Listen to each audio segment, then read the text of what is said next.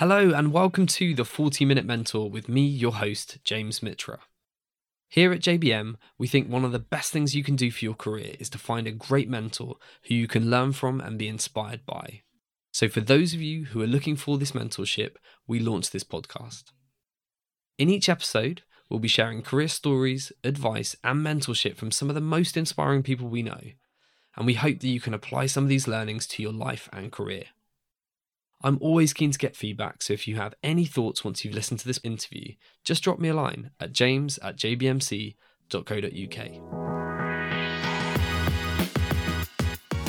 Today's episode of the 40 Minute Mentor is a special bonus episode, which was recorded live at our JBM Drinks event last month. We run these events for a mix of clients and candidates who have helped us spread the word about JBM over the years, and without whom we wouldn't be where we are today. The purpose of these evenings is to bring together a mix of talented people from diverse backgrounds to help them get to know each other better, make new connections, and to learn from some of the best and most inspiring mentors in our network. We keep these events really informal, and along with the great company, make sure there is always free flowing drinks and plenty of pizza. Our special guest and 40 minute mentor at this latest event, and the person that you're about to hear from, is the brilliant former McKinsey consultant Caroline Murphree, who is now the UK Director of Growth and Operations at Wealthsimple, the leading fintech business. Wealthsimple is an online investment manager that combines user friendly digital tools and personal investment advice to make smart, automated investing available to everyone. They have over 100,000 clients globally, 2 billion in assets under management, and have raised over 250 million Canadian dollars to fund their impressive growth. I am pleased to say that I'm one of those 100,000 clients, having recently set up a junior ISA for my daughter Sienna, and I am a big fan. Two of the questions that I get asked most by candidates are how do I move into consulting or how do I move into tech? Having moved from Silicon Valley into consulting and then from consulting back to tech, Caroline has experienced this firsthand and she shares her advice on exactly these questions in today's interview. This conversation isn't just focused on Caroline's career advice, though.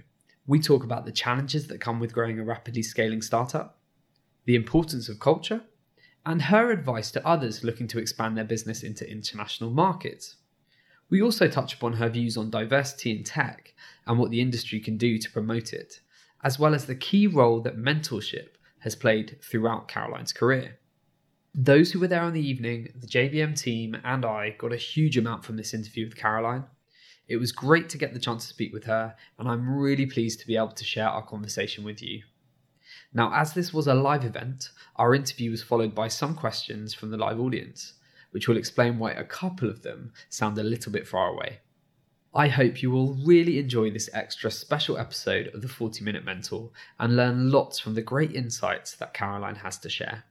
So sit back, relax, and enjoy my conversation with Caroline Murphree.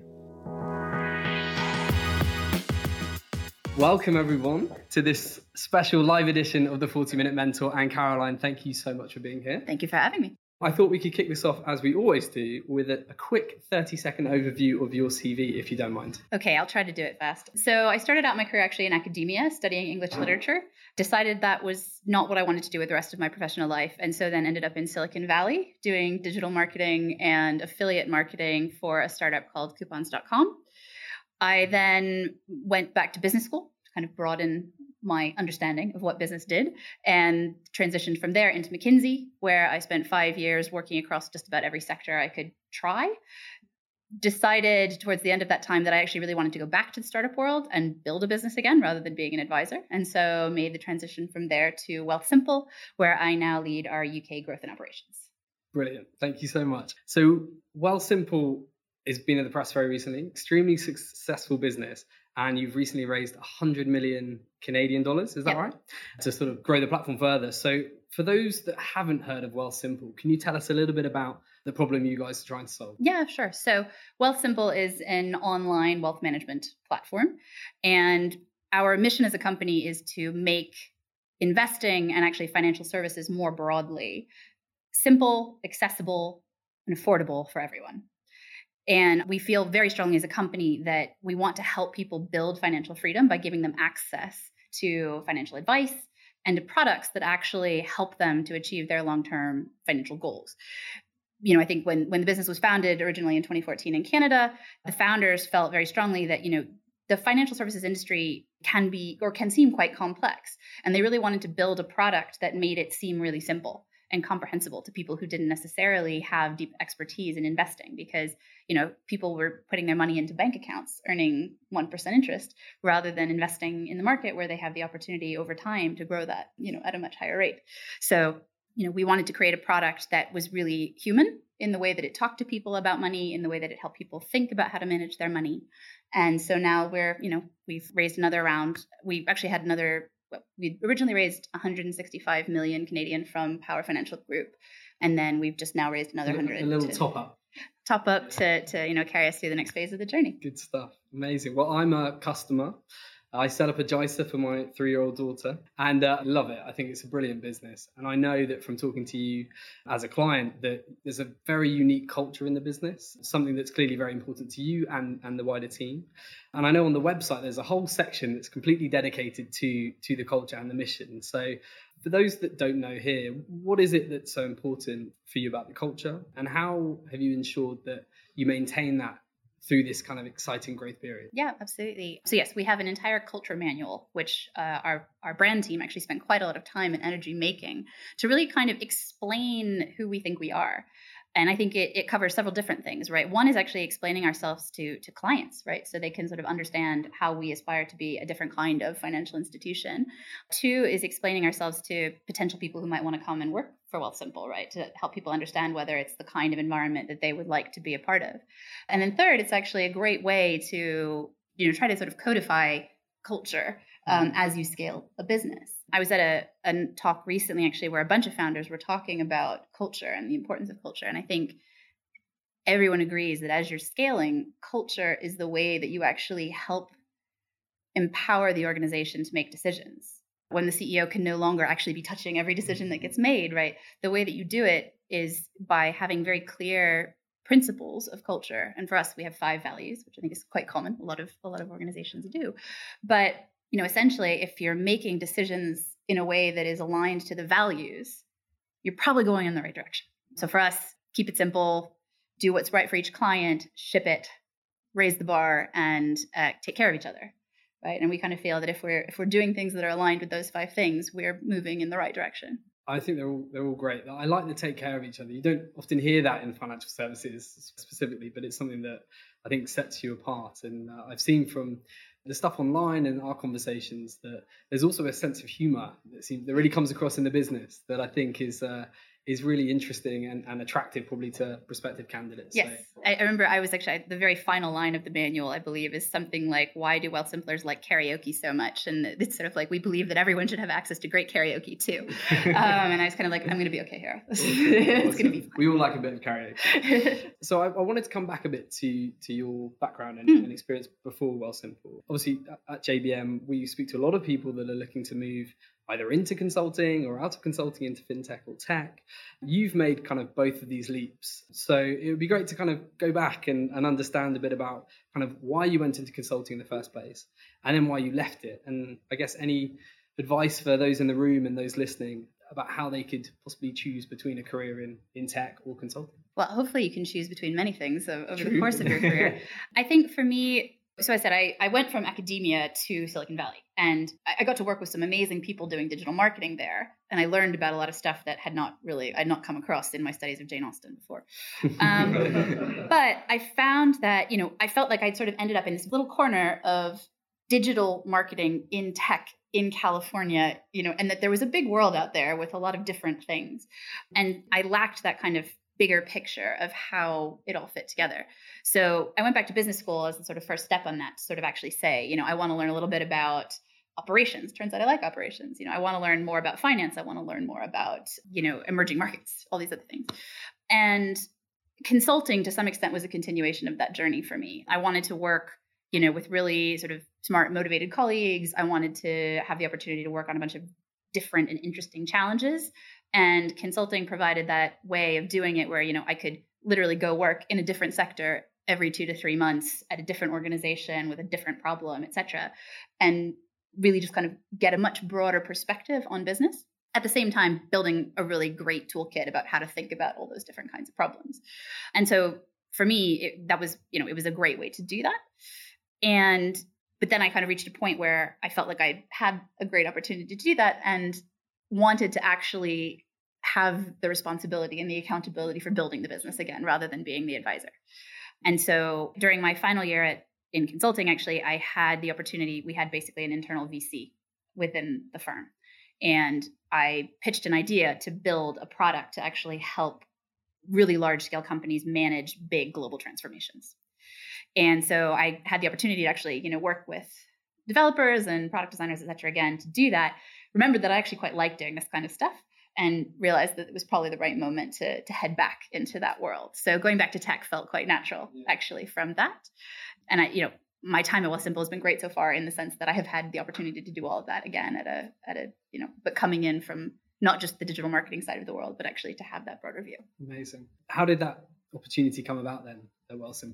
The one. So actually a headhunter reached out to me about Ah, okay. Not JBM, um, but uh, it was, you know, I, I had been having some conversations. I'd actually, most of my time at McKinsey was spent in healthcare. And I did feel quite strongly about going to a company where I could see the impact, the sort of social impact that what that company was doing could have. So for me, healthcare, I did a lot of work in medtech and biotech. And for me, it was very tangible the impact that that kind of work could actually have on patients on their families, et cetera.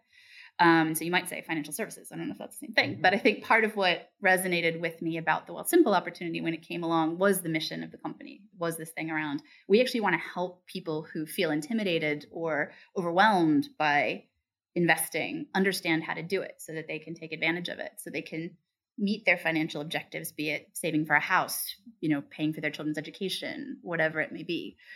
And so what really attracted to me was the mission of the company. I'd always been interested in investing actually as a as a consumer of it. It's something I voluntarily read about, you know, so it felt like a, a good fit from that perspective. And then also it was a, a company where, you know, high growth, looking to sort of really build the business here in the UK and scale it.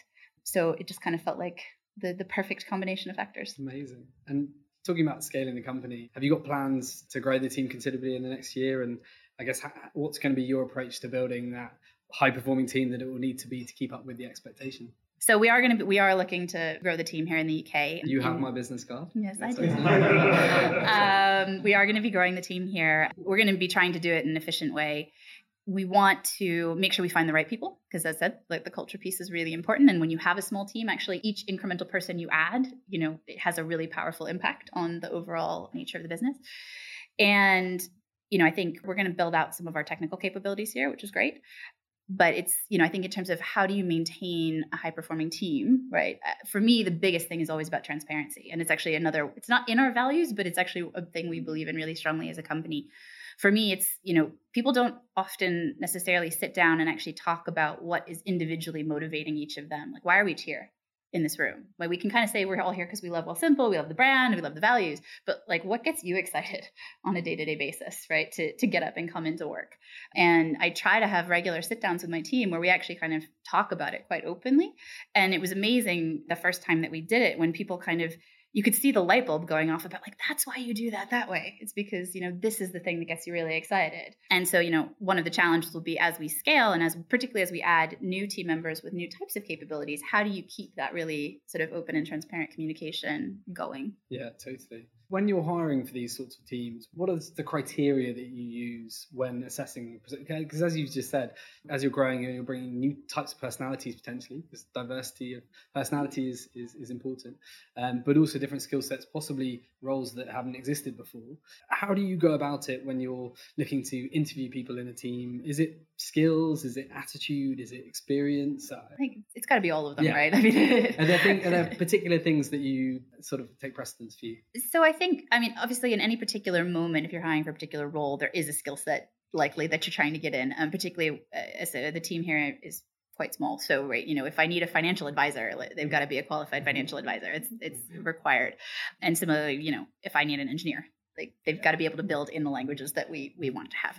But I think then for me, a couple of things that really stand out are sort of curiosity right? One of the things about being a small company or a small part of a company is that things are changing all the time, right? And and actually flexibility and the ability to kind of be doing this thing one day and then actually switch gears and do something totally different is incredibly valuable. And for some people that's a really exciting proposition, for some people it's a really scary and intimidating proposition, right? And so actually recognizing when people are going to be successful in that kind of environment or not is actually quite important, right? Because if someone's mm-hmm. finding it upsetting that they have to change what they're doing regularly, like they're not going to be very happy in, in the job either. So curiosity, flexibility, and actually we also have a part of our culture is around being maker owners, which basically is to say that if you see a problem and you think we need to fix it, it's on you to decide to own it and and carry that forward. And I think that's really important in a startup environment because there will be things for whom there is no natural owner yeah, sure. right and and you you want people who feel the impetus to actually take the initiative and figure out how to get it done yeah, right totally. and i guess that's where having a great culture is really important so they they're not fearful of taking accountability and ownership for things because there isn't a blame culture it's you know sort of environment where you you can make mistakes but that sort of ownership piece is really respected. Yeah, and I, and I think actually we really do believe that unless you're if you never fail, you're not trying hard enough. And when I was actually interviewing for the role, you know, we talked about that quite openly. Like, we want to experiment with these things. We want to try this. We want to push. And that was actually one of the things that made me excited to join the company. And it's linked to the the value of ship it, isn't it? Yes, it's, exactly, it's exactly. That, which I've never never heard before, but it's yeah. Uh, it's a really good one. Yeah, it just it, it basically what it means for us is you know get it out like write the code get it out into the market and see what actually happens right? And we're very fortunate in canada that we have a whole bunch of very enthusiastic testers who have basically said like i'll try any new product that you put out. So um, we can actually test it with that community and so forth to, before we roll it out more broadly. Fantastic. Um, we've talked about some of the, the positives of Wealthsimple and the amazing values the, the funding. It sounds like a very exciting time ahead but i'm sure it hasn't been completely rosy all the time and there's been a few challenges along the way. So I'm sure everyone here will be interested to understand some of the what have been some of the more difficult things over the past year that you've had to contend with. I think that we have tried to grow here in the UK in a very capital efficient way, which is to say we haven't done any big marketing blasts here. And yet, you know, you're trying you're still trying to grow the business aggressively and and hit targets. And so I think, you know, there's a challenge around how do you get quite scrappy about how you do that, right? And we want to build a brand that eh, we have a very strong tone of voice. We have a very strong brand in Canada, and we want to make sure that that translates through to the market here. But in spite of shared language, shared culture, shared history, it's actually a different market right? Talking about money is complicated in many cultures, and it's probably even more, it's much more so here than it is even in Canada and the US. I probably see several people in the room like flinching as I say that, even. um, it's funny, as as headhunters, we don't flinch at all when it comes to money. It's a, daily occurrence, but I, I totally know what you mean. yeah, but no, but I mean, people, for people, money is a very sensitive thing, right? It's, it's, it's about security, it's about your family, your home, and it's things that people get very uncomfortable talking about in certain contexts. And so part of our mission is also around trying to open up that conversation and get people to talk about things much more openly. So, you know, for example, apparently men talk much more openly about money than women do, which actually people have traced to, or part of the wage gap has actually been traced to that because men have a much better idea of what their peers are making. And so they know what they can sort of negotiate for. Whereas women don't talk about it and therefore they have no idea what's out in the market. So it, you know, it's a really interesting, interesting phenomenon of the way that people feel it's a taboo. So here, one of the challenges has been how do we go out and, and initiate these conversations in a way that makes people really excited to engage around them? And actually, we have found that events with women's networks are really, really exciting. Like women are actually dying to talk about this stuff. You just have to give them the right forum. So yeah, I would say that's one of the big challenges. And it brings me very nicely a lovely segue into my next question around diversity. Actually, yes. um, I've had the pleasure of meeting a number of female leaders in tech and fintech, but I think it's safe to say there's still not enough. You've very successfully throughout your career and you've, you've got this fantastic role at Wealthsimple. But I'm keen to get your thoughts on what is still probably a male dominated industry. What's your perspective on how tech and fintech are doing with regards to diversity and inclusion in general? It'd be interesting. I'm sure people in the room would be interested to hear that. Yeah, I mean, I, I would never profess that I have a particularly profound view on this. I think we all see the news, we all hear what's out there, and I think there's, you know, we, we know there's a problem. It gets brought up in different ways and in different contexts. I think what I'm excited and inspired about right now with regard to women and diversity in tech more generally is that I feel like people are much more willing to try it out than they have been previously. I think, uh, you know, if I look at a lot of my friends leaving consulting, it's of both genders, it's to go to startups, to go into tech. And that means that inherently, like the number of women who are going in must be improving on some level. I think that we take inclusion quite seriously. And I, I would love to continue to increase our diversity because I really do think that it you know the diversity of thought the diversity of experience that you bring to decisions means that you're making better decisions. And anytime you're in a consumer facing business right you actually the more diversity you have the more you can understand how other people are going to respond to your product so my team here in the uk which i'm happy about is 40% women which is great. I want to keep moving and you know keep that moving. But i do think that you know there's room to improve our diversity around other dimensions and we'll continue to work on that. Thank you. No, that's really interesting insight. Um, we're almost getting towards the end of our chat and we're going to open it to the floor to everyone. So if you haven't already got some questions lined up, get thinking. As the host of a, a podcast called The 40 Minute Mentor, uh, mentorship is very important. Since we launched it, actually, we've had lots of people reaching out just talking about mentorship and how important it is to them. I wanted to ask you have you got a mentor? And if so, how have they helped you in your career to date? Absolutely. I would not be anywhere in my career without without having had wonderful mentors and sponsors, actually. People who really cleared the way for me and gave me really incredible opportunities. I can think back to many of them, but um, you know, what my first boss was oh, technically my second boss in Silicon Valley was a wonderful guy who, you know, was really always willing to go the extra mile to actually explain things to me. I was coming out of academia, I knew nothing about technology and how it worked. And yet, you know, he sort of saw that I was willing to put in the time and energy to understand it and basically helped make that happen for me. I was very fortunate at in consulting to work with a couple of really great partners and senior partners who again, you know, just created opportunities for me. And I texted one of them earlier just saying, like, I really, really could use your thoughts on two things, right? You know? And then I had the opportunity as well to work for Dame Vivian Hunt, who is the who leads McKinsey in the UK. And, you know, she has a, an incredible ability to see the world around her in a very unique way. And I learned a lot from from her. Amazing. Wonderful. Last question, Caroline. For any of our listeners and anyone in the room here today thinking about making a career move, what do one it. piece of advice? just do it. um, what one piece of advice would you give them before they take the plunge? I guess for me, I think it's really worth taking the time to really think about what it is you want to do next. That sounds really pedantic, but I feel like I see a lot of people move either because they're trying to run away from something or because there's some kind of bright shiny thing that sounds really sexy and cool but people don't necessarily actually take the time to understand whether it's what they're to like doing. At the same time i'm also to say do it right? Like it's it's sort of like ship it. Just like do it get it up. But i think that you know actually really taking the time for me at least to talk to a lot of people about what they did how the businesses they were running worked or whatnot and actually to really listen to my gut and say like that sounds exciting or like eh, that sounds terrible right? So and and really to sort of work out like where is your genuine excitement going to come from? Where are you going to learn something new and interesting that will take you to the next step in your journey etc it can take time and one approach i guess would be to just kind of be doing that constantly be curious be open always be asking people about what they do but if you're actually looking to make a career switch like you know, I think I think it's worth taking the time to do it right rather than than, than diving in. Great advice um, and a brilliant way to, to finish our chat. Thank you so much, Caroline. It's great to have you here as a 40 minute mentor, and we have a fantastic crop of talented individuals uh, in front of us who I'm sure have lots of things to ask. So I'm going to hand it to the floor and a, a little reminder to please speak loudly for the sake of our microphones. Taser, after you. You mentioned karaoke. Yes. What is your karaoke song? Oh gosh. uh, so many. Probably all that jazz from Chicago. Oh, love that. Love that one. Fred. Hi. Um, one of the experiences I've had at a number of startups is you may start with a team that's fit for purpose when you're very early in your development, but then as you quote grow up, that same team may not be fit Yeah. for purpose. And some people may develop, but not everyone. So you may have people who are very loyal, very hardworking, stereotypically they may have been early in their career, but it's the company has morphed into something different, and their skill set may not be appropriate for the company at that time. For sure.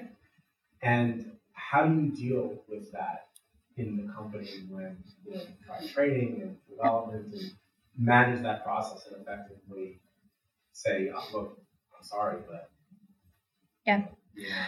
I will not profess to have great wisdom on that point. It's a phenomenon I've witnessed far more, I think, probably as, as a consultant in some respects than than I've had to yet manage at Wealthsimple, which I'm grateful for. But it's obvious it's really hard, right? And I, I think that sometimes you see situations where the person recognizes it themselves, right? They're they're either not they know they're not performing as well, or they know that they're they, they can see their role kind of getting marginalized or whatnot. And and sometimes i think it's just you have to just have the open conversation with them about whether this is something where they're going to really be successful and they're going to enjoy it.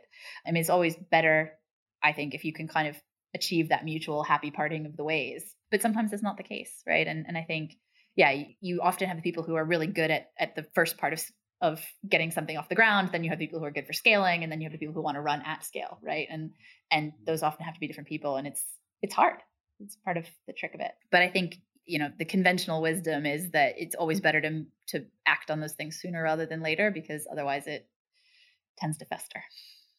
Any other questions? Ah, Karina.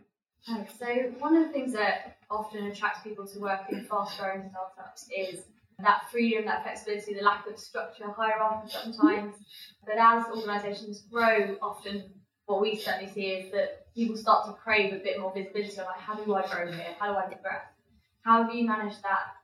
It's a tricky one, right? And I think it's the lack of hierarchy is great in terms of that ownership piece I was talking about before, right? People that people feel the need to just sort of leap in and do stuff because they feel a strong sense of, of pride and ownership in getting the business off the ground.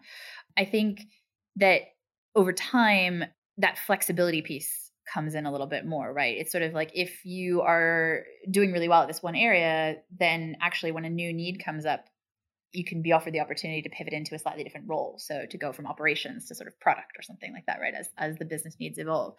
But I think that when you're very tiny, it is hard to give people that clarity and they really want it sometimes. Trying to be scrappy again and sort of use specific project opportunities or client facing opportunities or whatever it may be to create ways for them to build. I try to ask my team to think about like specific skills that they want to build or specific things they want to do that aren't necessarily job titles, if that makes sense.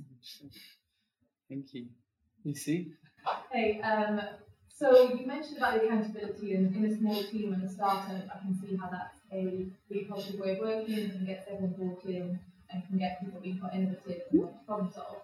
Have you given consideration to how you might manage that as you scale? So what I mean by that is just when you're a small team and everyone's kind of multifunctional and everyone's scrappy and trying to get scale, then as you progress and become a scale company, suddenly you have CMOs, CFOs, COOs pop up, and people that are actually responsible for the things that perhaps you and the team have once once been able to and empowered to kind of attack Mhm. may actually then need to play a role. So my question, I guess, is have you given any consideration to that yet and how you will scale and, and kind of it- how people might be able to manage that? Yeah, I mean, well, so I think answer number one to your question is that's where culture starts to come in, right? And I think that there is something around when you're building something together, you know, it's managers and leaders in the organization obviously have to hold people accountable, but it's actually that much more powerful if you can have everybody in the organization holding each other accountable for things, right? And so the way the values, at least in our company, play into that, it, you know, is that they, they give you a common language to talk about these things. And so actually, you know, if we're contemplating a change to a product, you know, someone from the client success team will say, is this actually really what's right for each client? Right. And it gives you a, a, sort of grounding and a place to talk about that and to hold each other accountable for making sure we make the right decisions. But it, you know, I think every organization, it's a question of how do you actually ensure that people deliver on what they're going to deliver. It's super interesting because actually how we've approached it. So at hotels.com, Hmm. scale up is exactly that. So we have values, one of them is customer led decisions. So often when we make a decision or discuss a decision amongst the team, someone will hold the other person accountable and say this is a customer led decision. Mhm. Will this ultimately benefit? Exactly. Great. James. Darren, thank you. Um, just, uh, I- correct me if I'm wrong, but particularly the two values I can remember are quite anchored in the here and now. It's about respecting each other and it's about getting the product out the door. Mhm. And, you know, where you spoke about making wealth simple, I'm- not um, far from undermining, undermining the task that you have uh, ahead of you there. But most young companies, and many of the employees in young companies, are motivated by a vision. Mhm. So when you look down the telescope, what does success look like when Wealthsimple can pack up their bags Mhm. and go home and be happy about the impact? Well, actually, I think it's we're not packing up our bags. That's the mm. that's the whole thing. Right? So as I said, what we want to do is we want to build a financial services brand and company that helps people build financial freedom, right? And we want to we've we've never been bashful about the fact that we want to do this internationally. We expanded to the US when the company was only about 2 years old and then to the UK 6 months after or 9 months after that. And we want to keep going. So we really believe that if we can help make this experience of investing and, and interacting with money across many dimensions. Better for people like we want to keep doing that in as many different places and in many different ways as possible. And come back if i may. What does that mean what does what does financial freedom mean for the the, the mass population that you can make an approach for me i think it's actually quite personal right? It's about it's about how do you give people the confidence in their finances to live the lives they want to live and to achieve the goals that they have set. And we, you know, our financial advisors can help them think about what those goals are and, and how they can best get there. But it really is deeply, deeply personal. It's not mass. And so for some people, it's they want to be able to put that down payment on their first house. For some people, it's I want to leave a legacy for my children. For some people, it's I want to golf for the last 40 years of my life. You know, whatever it may be that they want to do, we want to give them the tools to help them get there. Thank you so much, Caroline, for sharing your insights. I really appreciate it. Um, I really hope you enjoyed this episode of the 40 Minute Mentor brought to you by JBM. So if you'd like to tell us what you thought of the podcast or find out how we can help you with your next career move, please do get in touch at info at jbmc.co.uk. We'd love to hear from you.